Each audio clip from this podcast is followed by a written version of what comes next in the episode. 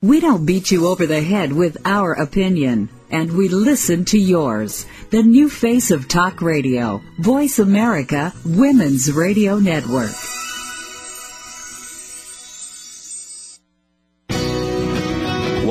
Welcome to the Kathryn Zox Show. This informative and entertaining show will start your mornings off on the right foot. Here's your host, Kathryn Zox, your social worker with the microphone.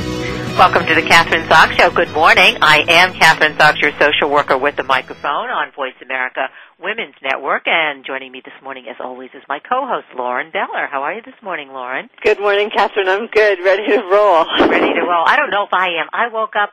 I have. Have those chest pains from Oh, you know no. coughing. Not chest pains from a heart attack. I hope not anyway. But chest pains from this like deep cough thing, which I had gone to this family. My mother's 85th birthday was last weekend, Lauren.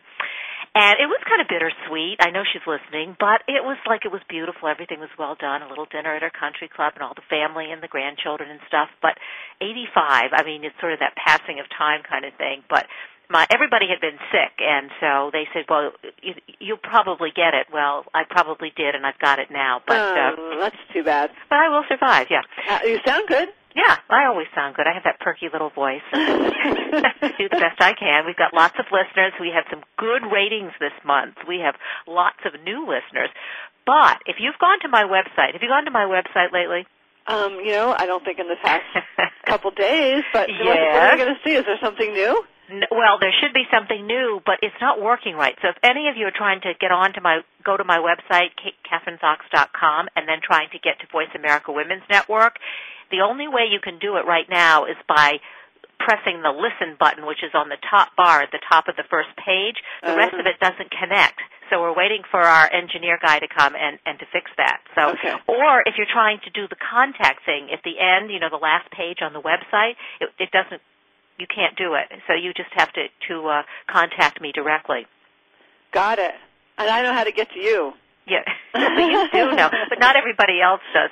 I have I have a real problem this morning, and it may not seem. I mean, I, I if if men are listening, they're not going to. I don't think they would think that it is a problem, but.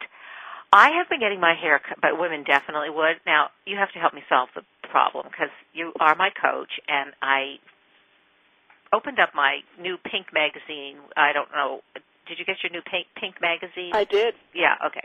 Sitting And right of- here on my desk. Yeah, me too. And one of the, the topics or one of the chapters was time to let someone go. What do you do when you this is in a business situation in an office and how do you let them go and do it in the proper way? And they give you the do's and the don'ts. I have been going to the same hairdresser for at least 10 years, and maybe it's 15 years, not sure. Shared all kinds of things. You know, when you're at your hairdressers, you tell them your story, they tell you yours. We've talked about our kids. We know each other. But she really hasn't been cutting my hair the way I've like I like it. And it's been getting it needs a little more attention. Baby boomers, once you age, um, you're not in that you're not at that point yet, Lauren. Well, you can Uh, still tie it all up in a big ponytail. And Exactly. it- That's yeah. what I do. Yeah. Okay, but someday you won't be able to, my dear. So, but when you get to this point, you'll remember my story. And it, so it needs more attention in terms of the cut and the color. Ladies over 50, you know what I'm talking about.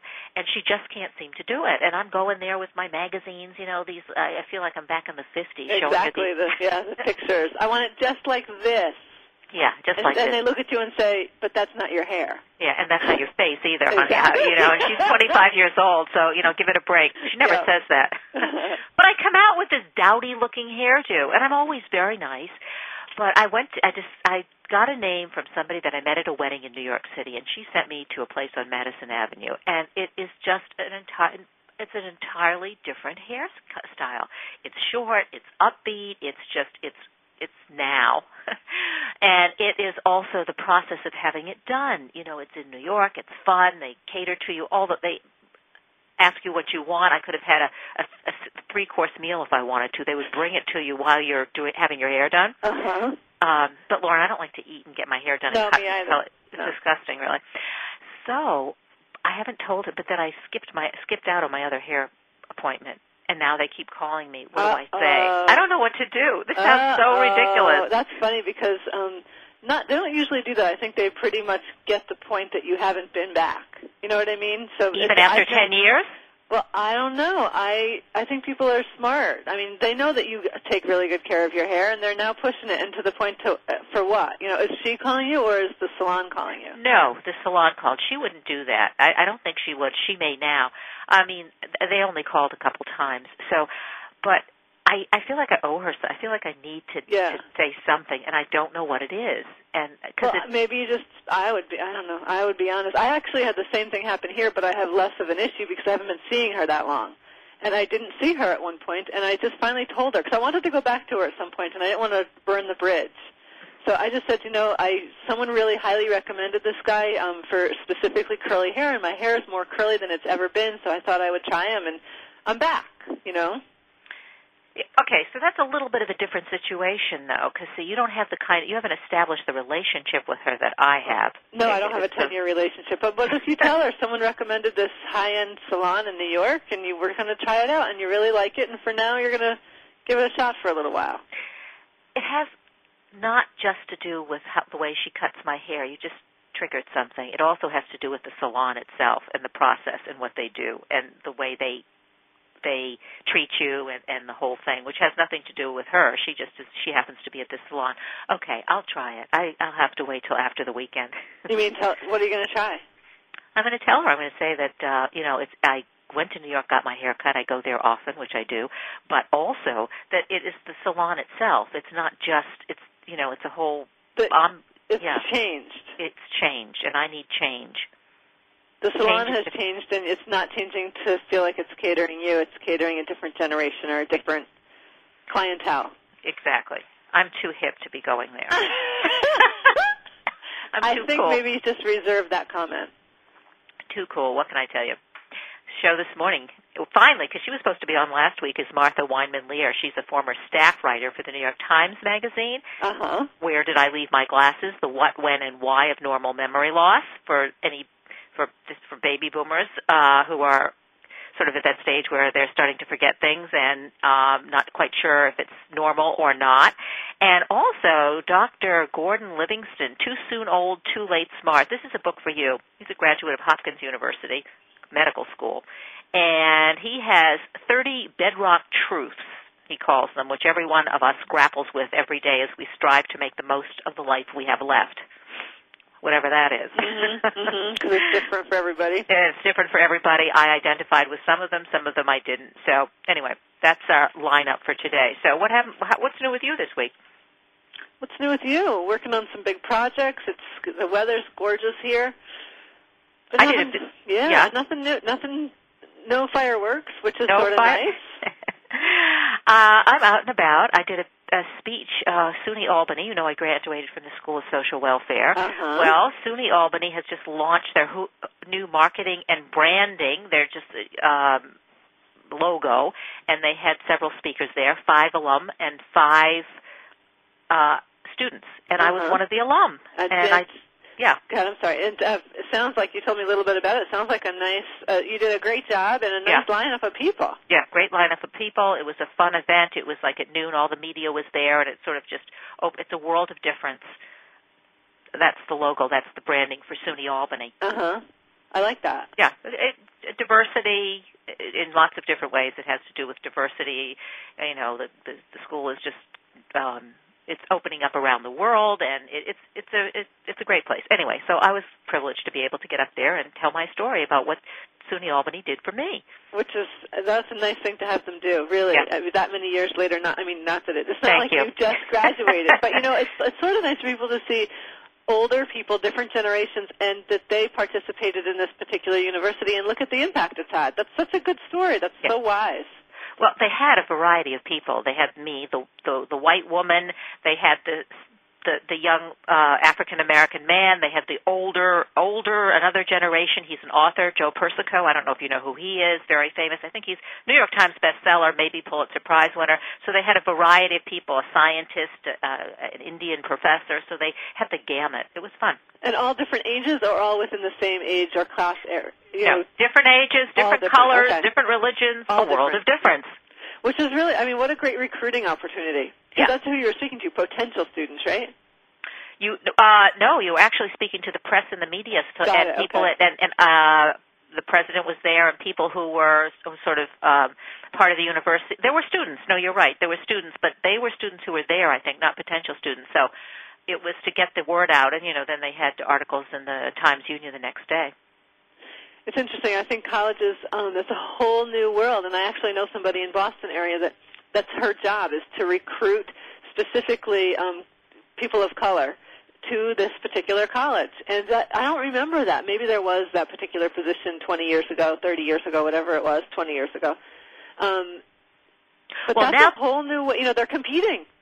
Big time competing, and Yeah. they want a, they do want a world of difference. They want variety. Each all these uh, colleges and universities, and I guess now they get real specific in terms of probably you know, well here I am, white Jewish woman, and I don't know if they have a recruiting for that, but um, I, I think they do. I think they actually do. They just want a complete, uh, you know, a variety. They always wanted a variety, but now they they're very Really? focused, yeah.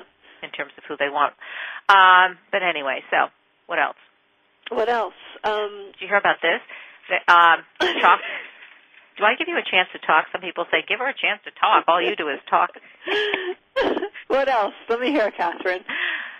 Chocolate. This is all about chocolate. This was an AARP magazine. Uh huh. I have a couple of these. This is like a new thing. Chocolate is like the big hot thing. It is, and it keeps coming up and up, and every month you read about how good chocolate is for you at any age. Dark And chocolate. Dark chocolate. Yes, not milk chocolate, which people I think tend to gravitate towards the milk chocolate as a rule. It's that dark chocolate which is a can be a little bit uh, bitter. It actually they have found, and I'm not a doctor, but this is what I read in AARP magazine amongst others. Dark chocolate reduces the risk of diabetes by reducing blood sugar and insulin. Which is so backwards because it is sugar. That's what I don't understand about it. Yeah, I don't understand the scientific uh, either. We'll have to ask somebody or get somebody on the show. It also lowers blood pressure by dilating the blood vessels. Interesting. It's such Yeah. a good little thing. We should be eating it regularly. Yeah, but the problem is with most of us is that we eat too much of it, and then of course you put on the calories. So you know, that, it's like you hear oh, dark chocolate is good, but that doesn't mean four pounds of dark chocolate a no. day. No, right? you'd be sick anyway if you ate like that. But here's one, and I really should ask uh, our next guest because, according to this, in, in the the article in AARP magazine, the six benefits, and I skipped over some some of them. The sixth one says that it enhances cognitive function by increasing blood flow in the brain. Interesting. Yeah, so that's Yeah. kind of a good segue into our next guest. Uh, because that's what happens as we get older. Our blood vessels get smaller and smaller. I guess less blood going through, and so we can't remember things, or we can't, re- yeah, we can't retrieve things. Anyway, minute to go. We're going to take a break. You're listening to Lauren Beller with Kathryn Zox on Voice America Women's Network. I'm your social worker with a microphone. We'll be back in a minute. Thanks for joining us this morning.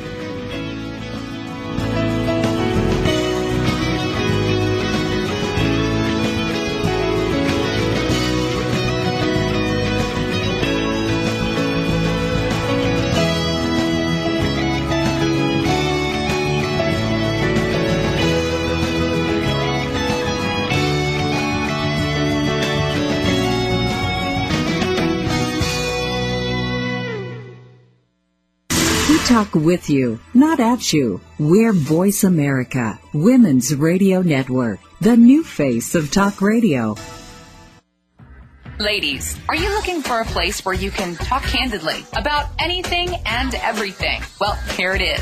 Timeless Women Speak on the Voice America Women's Channel. We'll talk about sexuality, age proofing your career, finding your passion and purpose, keeping your brain power, keeping your marriage fresh, dating for grown-ups, plastic surgery, surviving our beauty culture, and much more. Tune in Tuesdays at 11 a.m. Pacific to Timeless Women Speak with Dr. Nancy O'Reilly on the Voice America Women's Channel.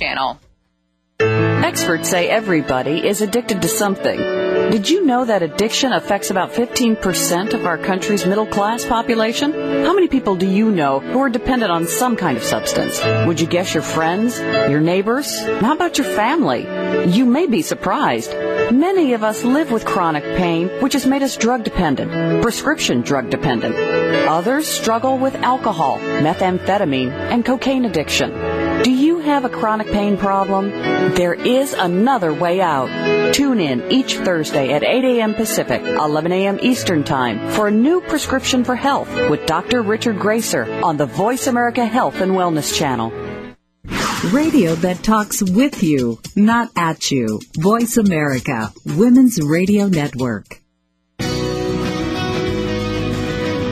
You're listening to The Kathryn Zox Show on the Voice America Women's Channel. If you would like to join our conversation this morning, call now. The toll free number is 866 472 5788. That number again is 866 472 5788. Welcome back to the Kathryn Zox Show. If you just joined us, I'm Kathryn Zox, your social worker with the microphone on Voice America Women's Network with Lauren Beller, my co-host. Okay, Lauren.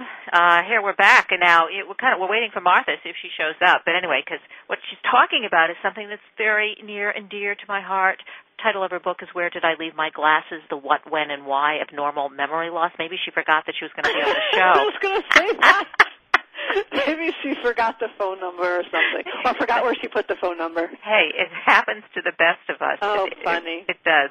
And I seriously, and I have to tell you, and I was going to tell her, but I'll tell you, I, I had the book, and I read the book last week, and I thought, you know, uh, but I had I put it away. I knew I was going to do the show today, and a couple of days ago, I went to pick up the book because I thought you know, I had, for, you know, I had saved the last chapter, and I hadn't read the last chapter. I was going to read it just a couple of days before the interview, so I go back to read the book. And when I read my books, I don't know about you, but I use those yellow magic markers that I Uh-huh. used in college or Yeah, graduate. Do you? do I, yeah. Helps me to remember for some Me reason. too, and I can quickly go back and scan a couple things, and it's just I li- it, does help me remember. It makes me slow down. Exactly. So I go back to look at the book, and I think that I have to read the last chapter, and I see it, and it's all marked up with the red, the yellow magic marker. Mm-hmm. I had read the chapter. I forgot that. That's funny. that I had finished the book, so I thought, okay, that's perfect, right? Is that funny? That is funny. Yeah. Anyway, so that was the book, but I guess I need some of this uh, cognitive function improvement, increasing my blood flow in the brain by eating dark chocolate. Um, you know what else this does, though? dark chocolate. This is interesting. Now, this is good for baby boomers who are concerned about heart attacks or stroke. I mean, your your uh, chances of having a heart attack or stroke do increase over the age of 50. It reduces the risk of blood clots and strokes by inhibiting the clumping of blood platelets. Um, so, in other words, if I guess so that you don't get so that your blood doesn't coagulate, I guess whatever it is, and then you Huh. don't. Yeah. So I guess a piece of chocolate, dark chocolate a day, it's considered, in, at least in this article, in the AARP article, is it is the new health food. Interesting. I've heard this for like probably about a year on and off. It keeps coming up, but it's um, it's interesting that it's well dark in particular. But I'm also I'm hearing it. A friend of mine. Um, long story short, she keeps forwarding me these articles from this doctor. He's a doctor in Central New York, and he is using the analogy of chocolate that you know it's sort of like the decadence of life, and not to not have some. That it's okay to have some, and that it's all about you know savoring moments and having that chocolate. It's really funny. So she's been forwarding me this chocolate article the past three or four days. She's writing a different, a different perspective about chocolate, not from a medical perspective, but from the metaphor of life, the sweetness of life perspective. Right, nurture yourself, treat yourself. It's okay to have a little chocolate. Yeah, it's okay, absolutely. Yeah. He So- talks about have dessert, and you know, it's you have to like enjoy life and not not have you know not have dessert for every meal, you know. But I sort of like the perspective, you know. Uh, I think that applies not just to to- chocolate, but I think that's that that's a big issue to. I mean, I think we tend to do the all or nothing thing. You know, it's like Uh-huh. especially w- women. We're on a diet. We totally deprive ourselves, and then what happens? We just go nuts and then totally like indulge and stuff ourselves, either literally or figuratively. But like you say, if you just have a little bit, whatever your indulgence is. I mean, what what is indulgent? What's indulging for you? What makes you feel good each day? Something nur- nurturing that you can do, not necessarily chocolate.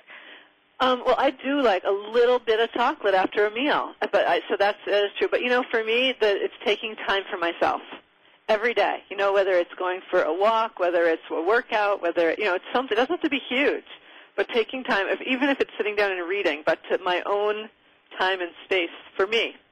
How much time do you allow yourself, Lauren, to do that? And do you do it every day? day? No, it, I don't get to do it. My my work days, I tend to. Well, it also depends on if my husband's home.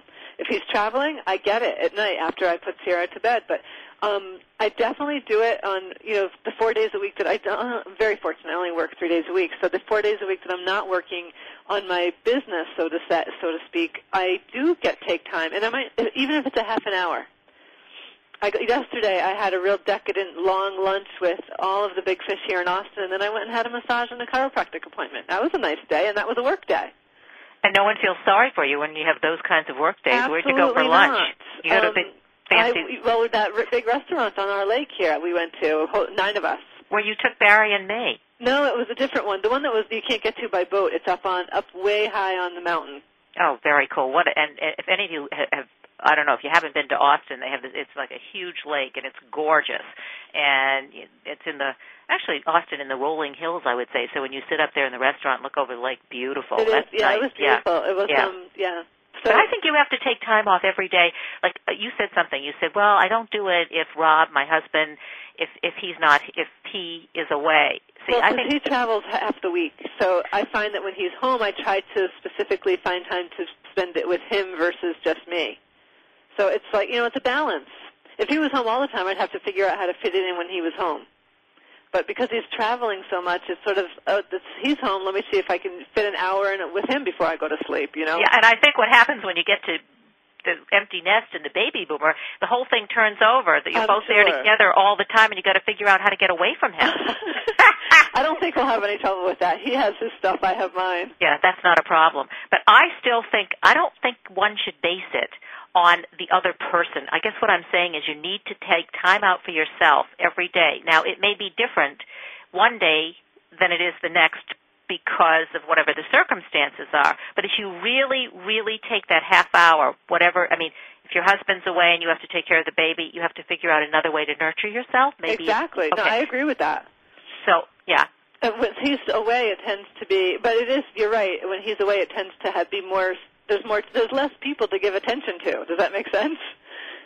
yeah, it does. Yeah. So Yeah. it's it's sort of you know it's Sierra and me, and we, I tend to have a little more alone time. I'm really that's decadent for me. Alone time. It's crazy. A lot of people that aren't into it. They sort of just try to fill up space. I think not to have that alone time, but I'm just the opposite. I really like it. Where do you think that came from? Wanting to be alone. I have the same thing. I, I really, and if I'm not, I it, it, it after a while it builds up. I have to have a, alone time. And I as am you the say, I have oldest. what? You're I the am oldest. the oldest. Are you So the am I. oldest? Yeah. Yeah. I- So I didn't have a sibling until I was two and a half years old, and so you know I'm thinking about Sierra. She is not even two and a half yet, and she's she's now she takes alone time. Like she'll go and sit and play in the corner, and I'll say, "What are you doing playing?" You know, cute. Um, but so I'm, I don't know if it came from that, but I um my grandmother though is the same way. She's 85. She'll be 86 in September, and she lives alone, has for 20 years, and she will tell you she wants it no other way. Yeah. And people are always trying to, and I, I think particularly like your grandmother, she's at 86 years old. Aren't you? Lo- they they attribute like you must be lonely, you must want to be with people all the time. She loves it. Yeah. My mother's the same way. I mean, she's got a lot going on, and she really doesn't want someone there all the time. And Exactly. you really, yeah. So um, I'm that way too. I mean, I just I I wander around my house. There's nobody here. Oh, I guess what I'm getting in my house. I this is all related to my hair, actually. Uh oh, let me hear. I am. Uh, we have this terrible water where I, we live here in New York, and it really does have an impact, a negative impact on your hair and your skin, and as It's you know, high minerals, right? yeah, and so it's it's hard water. So as you and when you're younger, your body's more forgiving, your hair is more forgiving, everything is more forgiving. But as you get older, I think you have to take more care of yourself and your body and your hair, and especially drying out. So I opened up the yellow pages the other day and called the Culligan man, and uh, had him up here last night. And I'm going to put in a whole a system that it's for drinking, obviously, because our water he tested it wasn't good. The test he does looks like a home pregnancy test. Uh-huh. the thing turns purple or whatever. Exactly, Yep. Yeah, To test the minerals. Yeah, and so and it will also do something. For, oh, it it affects the water all over the house, and so also for my in the shower, and it will make nice soft water for my hair and for um, body, etc. And I hope he's listening because I told him I would mention it on the show today, but uh, so uh, and I'll tell you, he's going to next week. They're going to put the whole thing in, but I do think that it is worth it. I, oh God, I used to have one in Albany. A whole house, a whole house water filter. And it worked, right? Oh, it was great. Yeah, yeah. I, I've waited too long. I think. I mean, uh, it's. I, mean, I guess it's never too late, but I realize it is time because I travel a lot and I'll go. And I don't know if you travel a lot and you go to a hotel or you go to a place you where can, there's. you totally know the difference between Oh, the water. yeah, Uh, completely. your hair looks different in different cities because it's Right. different water. It's true. Oh, I remember once going to Long Island to visit my sister a couple of years ago, and I washed my hair, and my hair was literally totally different. I mean, I got out of the shower, even brushing it was different. Water Yeah. makes a big difference. the water makes a huge difference. So any of ladies, if you're, and don't wait till you're my age, I think you really have to be really concerned. I was buying Poland spring water in the gallon jug, bringing it into the shower. No. and dumping it on my head. Of course, it's cold, so it was. I just had this whole thing going on. So my cleaning lady came and she looked in there and she sees these gallon jugs and she said, "I didn't know what you were doing in there, but I decided just to leave them there." Oh my God, that is so funny. but it's not very practical because they're big gallon things and they're I'm- cold. and they're cold. So I would have the hot shower on my body, pouring the cold jug over my head, and I thought, I hope nobody. oh, Of course, I'm in, I'm telling you about it now, but it was like it, it's ridiculous. It was like is ridiculous. That's Yeah. so funny. Hey, I I know something else that we're. I'm going to change the subject totally. Is our guest here? No, go ahead. So I want to tell you something else that I'm up to. Speaking of sharing things that you won't believe, um, I'm thinking of. I've not committed yet, and I'm not committing on this on this radio conversation with you to do a triathlon in a couple months. Oh, very cool. And I'm taking swimming lessons because I'm such a bad swimmer. So I'm I'm taking swimming lessons so that I'm getting good at it. I start next. I already took one and I liked it, so I'm taking another. But you do swim, and you swim a mile in the lake. So these swimming lessons, obviously, they're different. They, they're getting you in shape for something for the no, triathlon. no, no. I'm I do swim, but I'm like a doggy paddle swimmer. I had this expectation that you were this really cool swimmer. Oh, no, okay. No, so, I'm a really so what do you do? Swimmer. I'm Tri- a, and triathlon is a half a mile swim, and I haven't. I want to do it, but I'm. A, I'm like I. I can't wear my swim belt. I wear my swim belt and swim a mile and come back. You are such a wuss. Wuss. I didn't. And you never told me the truth. See, I always thought, oh, Lauren's out there swimming a mile. When I say a mile, I swim a mile, but it's in a swimming pool, so it's easier than a lake. But okay, triathlon is it in your age group, the forty to something age group, or do you Anybody. anybody? Anybody. Yeah, and they put you in groups. And is that swimming, bicycling, running? Yes. Very cool. And are you doing it for a a cause, like some kind of a not for profit? You're doing it for yourself. They're going to pay My you. My own cause. my own cause of look what I can do for myself, not like for the world to say, you know, not for me to say look what I can do to the world, but for myself. Of, I, you know, it's a, such a total confidence booster for me because I'm like, you know, I've never done this before. That is very cool, and something that I would like to do. Um, Come to Austin. I will. When is it? We'll have to talk about it, but not now because we do have our next guest. But we're going to take a break before. What would you like to do though? Tell me quick. What would you like to do? I'm not going to tell you. Oh, come on.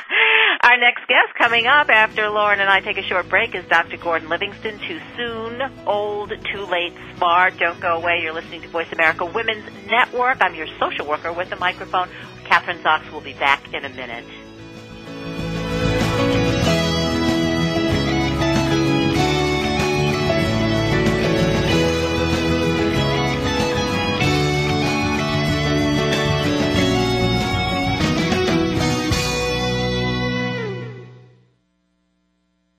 Talk radio that informs, entertains, and enlightens you. Voice America, Women's Radio Network. Wake up and get you back your head.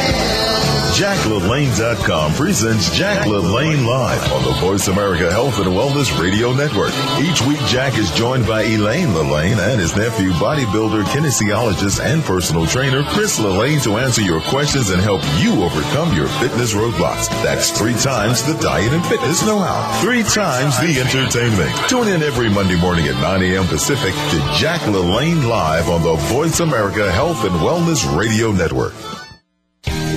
All have issues parenting, addictions, disorders, anxiety, stress. How do we expand on what's working and improve what's not?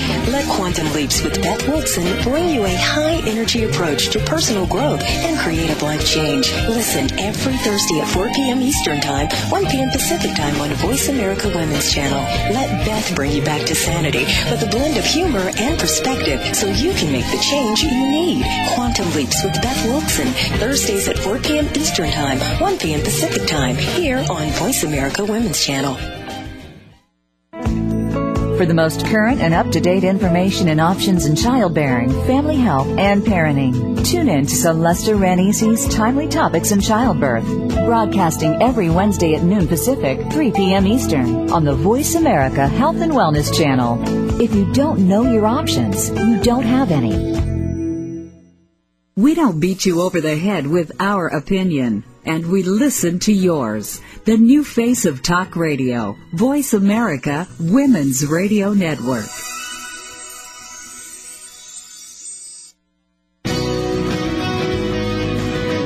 You're listening to The Kathryn Zox Show on the Voice America Women's Channel. If you would like to join our conversation this morning, call now. The toll free number is 866 472 5788. That number again is 866 472 5788. Welcome back to the Kathryn Zox Show, and thanks for joining us this morning, Lauren Beller, my co-host. I'm Kathryn Zox, your social worker with a microphone, and you're listening to Voice America Women's Network this morning. Joining me is my guest, Dr. Gordon Livingston. He's author of Too Soon Old, Too Late Smart, a graduate of West Point John Hopkins School of Medicine, and he writes for the Washington Post, the San Francisco Chronicle, the Baltimore Sun, also awarded the Bronze Star for Valor in Vietnam. Dr. Livingston is a parent twice bereaved. In one 13 month period, he lost his eldest son to suicide, his youngest to leukemia, and out of a lifetime of experience, he has extracted 30 bedrock truths with every one of which every one of us grapples with as we strive to make the most of the life we have left. Welcome to the show. Nice to have you on this morning. Gordon. Good morning, Kathryn. Yes.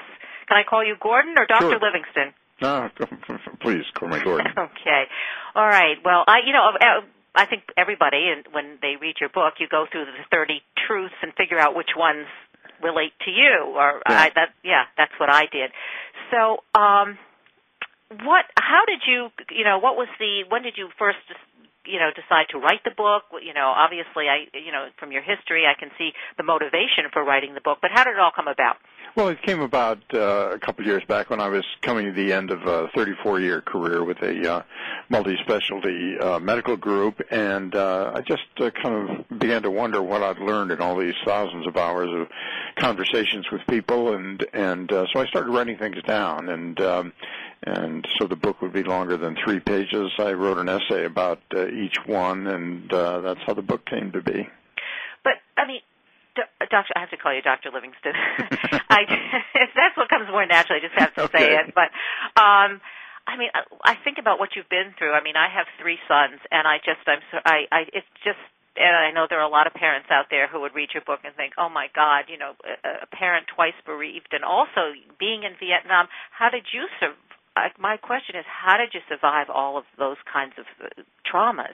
Well, you know, you, uh, you don't have a choice. Yeah. Uh, there there are some things that, you, and and that's the message of tragedies like that is that you don't, uh, um, you know, there are lots of things that we don't control in life, but that we, but we're defined not by necessarily by what happens to us, but how we respond to it, and so. Um, uh, that's uh, you know every bereaved parent hears that uh, from others. I I couldn't go through this, but of course you can go through it if you have to because there are still people who depend on you and and so you have to transfer that love that you felt for for your lost uh, children to those who still need you So what you're saying is we do go through it, but it's how we go through it, and we have choices as to how we go through those Exactly. kinds of traumas, and, Yeah. and that's yeah, and that's what you talk about in the book. And you have you have uh, examples of of, of uh, i- individuals and families. Let's talk about some of those. Yeah, yeah. There. I mean, w- what you hear as a therapist, as you well know, is uh, uh, is a lot of sad stories about uh, you know lo- love and loss and and uh, people's efforts to change their lives and overcome adversity and and that's what makes it such a fascinating occupation and so um, having listened to lots of people do that, I I, I, I kind of uh, I feel as though I learned some things about um, the importance of having accurate maps in our heads that allow us to navigate through life, and and the importance of taking responsibility for what happens to us and not getting stuck in the past. And and so these are the subjects that uh, that have interested me, uh, and and I've been you know inspired by the way um, uh, people are able to overcome adversity. One of the uh, when I was reading your book, I'm thinking a, a friend of mine who's an oncologist once said to me, he said this was many many years ago, and it sort of I thought about it when I was reading your book, and he said, you know, it's life is just a series of losses. That's really what it is, and it's how we respond to those losses that makes us what we are. Whether it's you know from the beginning, the date we're born, uh, the, the loss of uh, being in the womb, to, to nursing, to going to school, and on and on. It's all about loss. Yeah, and, and in some ways it's kind of a miracle that we're not all depressed. Yeah, it is. But of We course, we are all depressed. That's another thing. Yeah, we have to endure these losses, and then ultimately we lose ourselves. And so the story doesn't have a happy ending. So in the middle of that, the the miracle I think is that we can develop attitudes and and habits, and and we can draw people close to us who will make us happy. And and uh, and so I think that uh, the, the that's a kind of a uniquely uh, human uh, attribute, and one that we all need to cultivate. one of the things, one of the truths was we, and it seems so simple, but it is so true. And you have to, I think it's a mantra that one has to repeat every day. At least I do. We are what we do. I mean, so many people talk about what we're gonna do, or we love you, or we, do, you know, I love you, but you know, you don't act like you love me. It all has to do with your behavior. We are what we do. I, that just, I, I think that's something to keep in mind every day. Yeah, I think we get bogged down in words and thoughts and feelings as if they were what we are, but but they're not. It's our behavior that uh, defines us, and so as you say, the the promises uh, uh, don't don't matter. It's what we actually end up doing that uh, uh, that determines uh, how we feel. Another one, happiness is the greatest risk. Why is that, Dr. Living? Well, you know, depression in some ways is kind of a safe position. and uh, sometimes after I talk to somebody where, who seems stuck, and uh, it, it, it occurs to me that you know when you're down, uh, nothing can happen uh, that that uh, that's worse in a way. And so, um, to, but to be happy is to take a risk, uh, and the risk, of course, is losing the happiness. And and it's just like uh, like any of the other big risks we take, whether it's falling in love or um, uh, or, or taking a chance on our careers. I mean, we, we those are all risky, but if we don't take those risks, then uh, uh, then who are we and and where are we? So um, I, I think the ability to take a risk, to try running a triathlon, or you know, to do anything like that, I, I think is uh, requires some courage. Yeah, I agree with you because you also say this. I think goes along with happiness is the greatest risk. The major advantage of illness is relief from responsibility, and I think that's so true. Whether it's mental illness or physical illness. Yeah, people t- uh, sometimes cling to that. You know, they because not, if we're if we're ill or we're disabled, then then uh, very little is expected of us. So that's also a safe position, and and uh, and some people uh, get bogged down in that way as well by some definition of themselves that they've accepted as uh, as being limited in what they can do, and and uh, and and uh, so yeah, you're right. That's also safe. What was the most helpful one of these thirty truths for you? Well, well, I, I, I think you've already hit on it. I mean, I, I, the the uh, theme that underlies the book is is that of action and choice, and and uh, in the sense that uh, you know Viktor Frankl speaks about in, in life uh, in his book. Uh, um, uh, life search for meaning, man's search for meaning, and it is the, that we always have some choice. Even in his uh, situation, which was as a, in a concentration camp, he felt as though he had the, the choice of the attitude with which he would meet his fate, and and uh, and so I think that that's the uh, underlying message uh, uh, is that we're never helpless. We always have a choice. Yes. Yeah, even when we think that we that we don't. Yeah. Um, yeah, and I.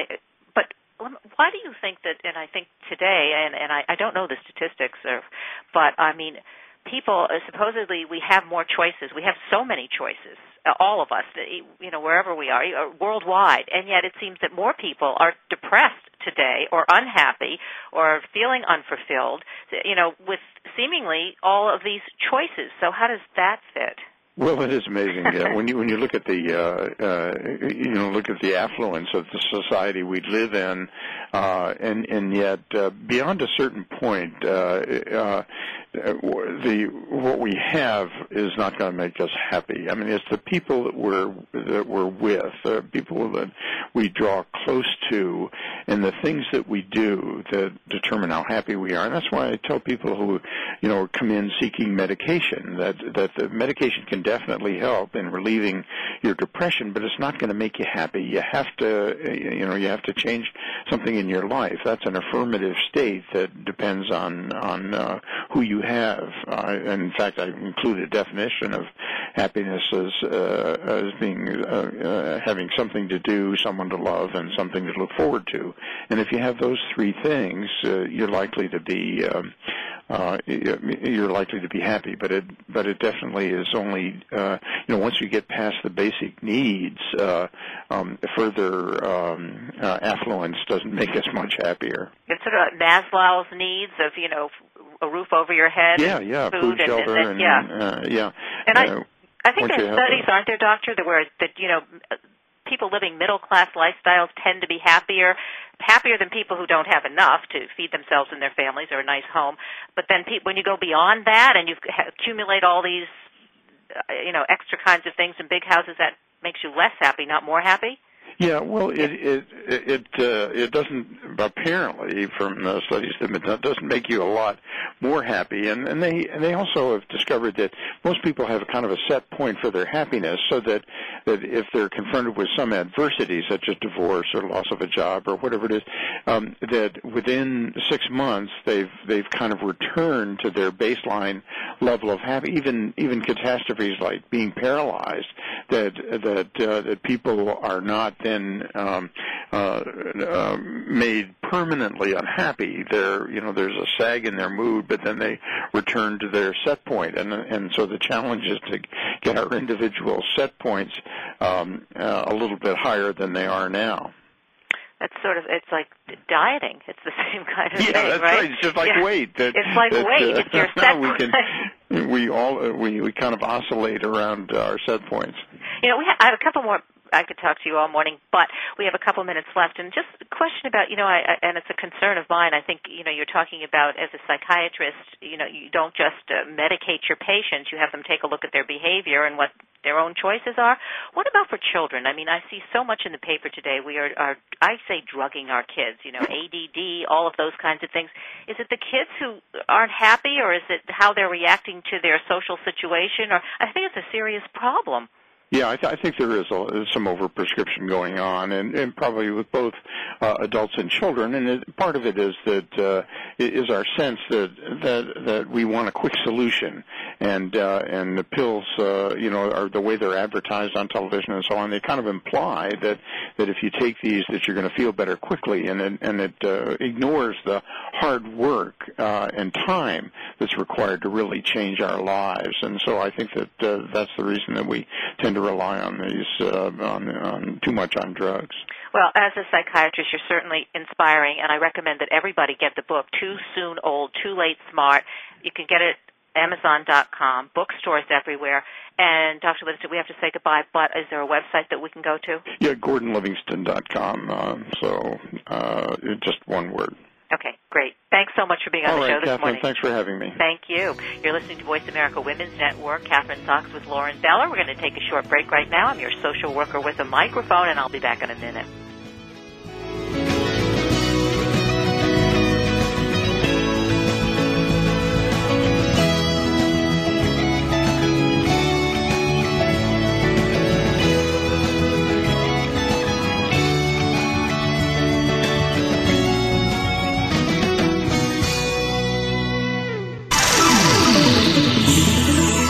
Talking about what you care about. News, relationships, health, finances. Voice America, Women's Radio Network.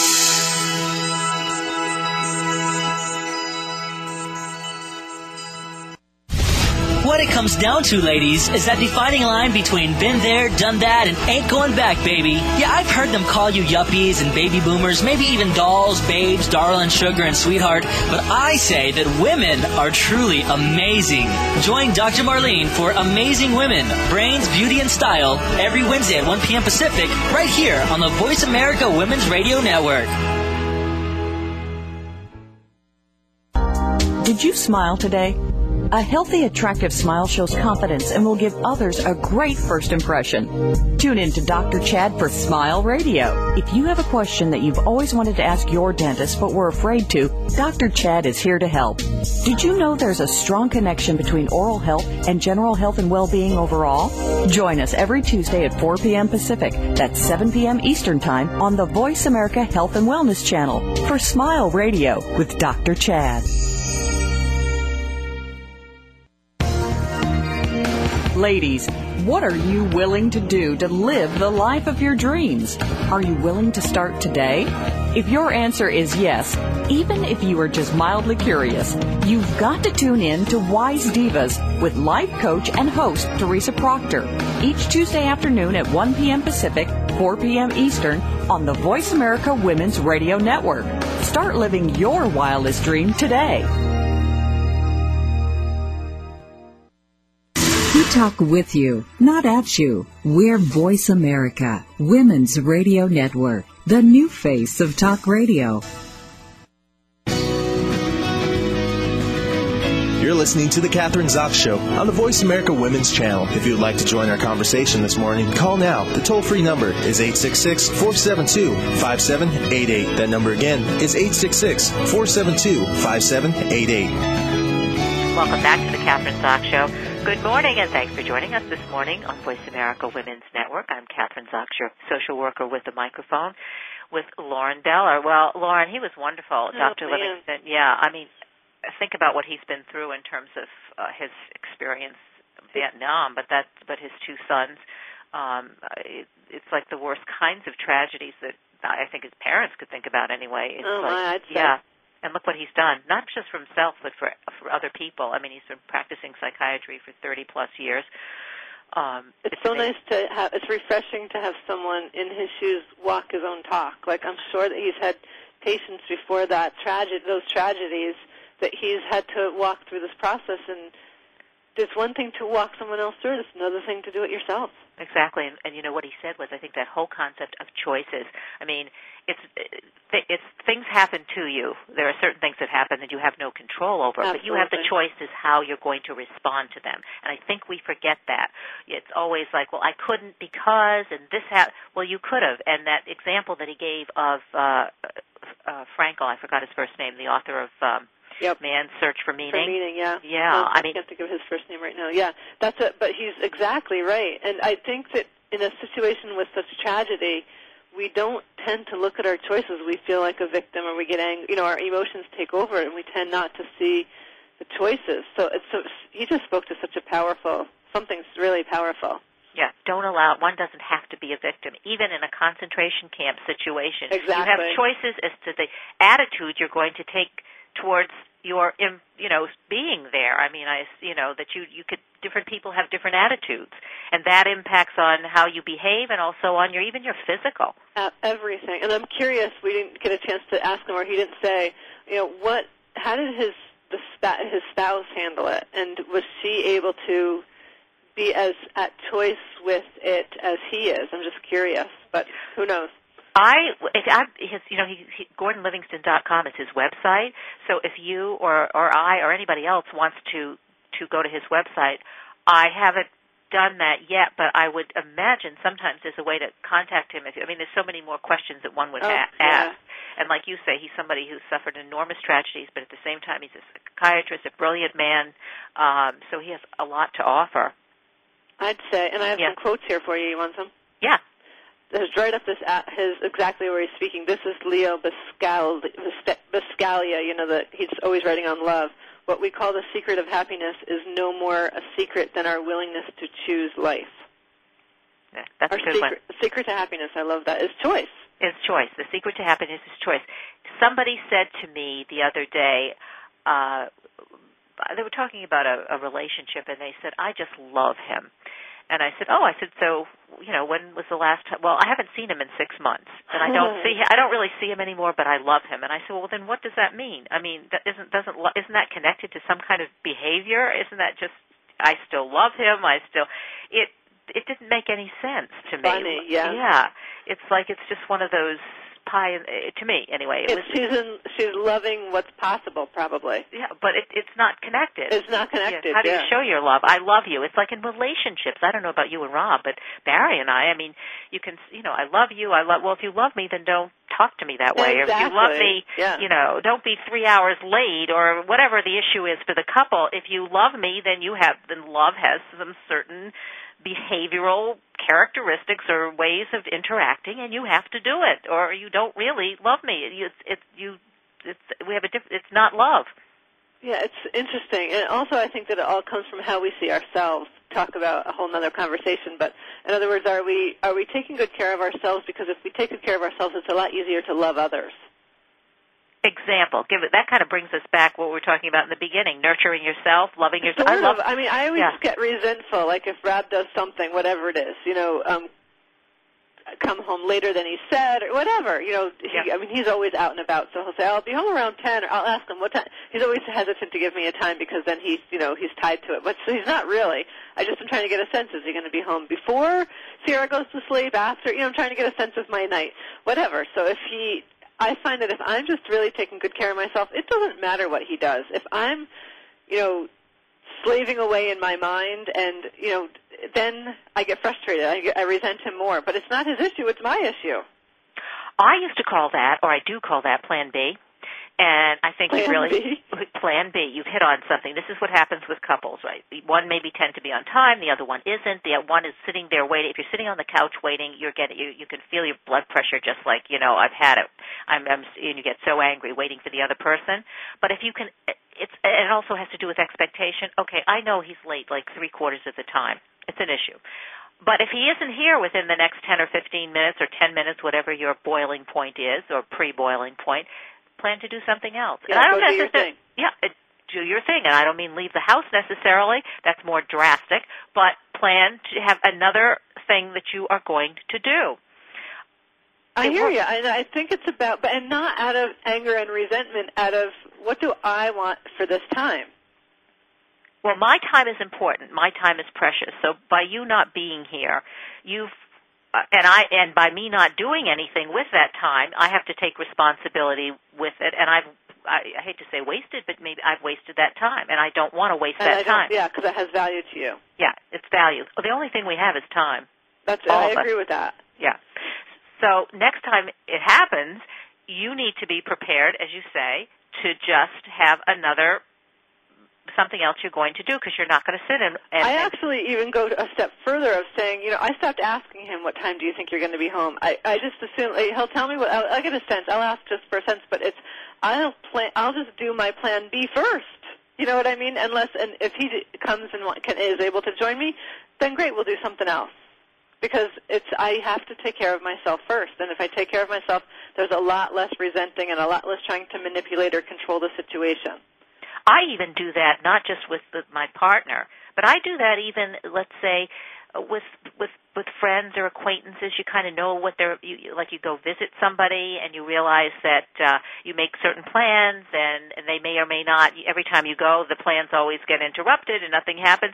I have two or three plans going on, so I know that Oh, okay, that's if this, cool. yes, if it doesn't work out, I'm going to do something else, and I'm not going to be angry because I've set up Exactly. yeah, you set up the situation so that you have choices. Exactly. It, it makes such a huge difference, I think, in terms of relationships, and it, it and it goes back to what you're saying, like just ner- taking care of yourself. Exactly, and uh, choices out of happiness versus resentment. I always hear, um, especially my girlfriends. Oh my God, they're so funny. Um, I know they're not listening. Most likely they're oh, not yes, listening. Yes, they are. Um, I you know, Just name one of them. You can really end that relationship. It's true. You're exactly right. You know, when they they're so pissed at this, I'm going to do this. You know, I'm like, wait a second. Are you doing that out of anger and resentment, or are you doing it to take care of yourself? Because they're very different things that we choose to do, and I think the intention has energy that one is to purposely make the other person angry or mad, and the other one is, you know, to sit back and let it go and do what, you know, make the choice of what do I really want for myself. The first one is reactive, and that never works. It never works. Yeah, That's it- exactly right. It- It's simply reactive, and as you say, it's anger. It's all of those things, and and that it's not good for you. It, it doesn't help, right? So, um, well, so are you the resident therapist for your girlfriends? Um, Coach. Uh, you know, sometimes and sometimes not. Like sometimes they are for me. Out of my frustration, I always have this. Uh, another good friend of mine. We all have this um, really funny joke that when our spouses piss us off, we're going to uh, start this, you know, group where mothers raise their children and no men are allowed except boys. You know, young kids. So we like we call each other and say, um, "I'm ready to move to the commune," you know, and we always name the street, and you know, it's really funny. What's the name of the group going to be? And and you know, I'll be in a great place, and then one of them will call me and say, "I'm moving. I'm packing my bags right now. I just wanted to let you know." So funny. Plan, that's Plan B or Plan C. As It long as you have, yeah, and as long as you have it in your head, uh, well, that's a support group. See, I think that really works well too. I mean, that's all part of it, don't you think? I mean, that that's that And you know what's funny is when they leave those voicemails for me, I call back a lot more quickly because I know they're like, uh oh, something's not going. They need they need to vent, you know. Versus, hey, I'm having a good day, just hanging out. Thought I would call you, and I'll say, oh, I'll get to them later, you know. Well, so you've created your own social network that I think, Definitely. yeah, that's very effective, and especially from uh, it, it's sort of that what you're describing is once you have babies, that seems to just uh, uh, that's kind of a universal thing that happens uh, for some reason. It, it just does because you feel responsible. Women feel responsible for the kids. I don't care if they're working 24/7 outside of the house or inside of the house, whoever they are. There's still that kind of attachment that they feel responsible for the children and the house that men Uh-huh. don't feel. Don't oh, you think so? Absolutely. We talk about it every day. Yeah. Not every day, I'm joking, but you know, we talk about it all the time. There's something that happens that we take on more. I don't care what anybody says. We take on more. Sorry, men, you can call us and deny it or let me know, but even I think stay-at-home dads, they don't do as much as stay-at-home moms. Now that could really get me in trouble, but I really I haven't seen it. I don't see it, and I know a couple stay-at-home dads. It's big here in Austin, actually. Stay at stay at home dads often have a very proscribed a list of things that they do or don't do. This is not true for stay at home moms. Exactly. Exactly right. Yeah, and it's very different. The roles are very different. That, You know, stay at home mom does not mean the same thing as stay at home dad. And now we have to say goodbye. Hey, I have one Uh, more quote before we go. Go. When choosing between two evils, always I always like to try the one I've never tried before. That's a great one. That's yeah, I like that one. That's an inspirational one for me. You've been listening to Kathryn Zox with Lauren Beller, and we're on the Voice America Women's Network. Hope you had a nice morning. Have a great day, and we'll see you next week.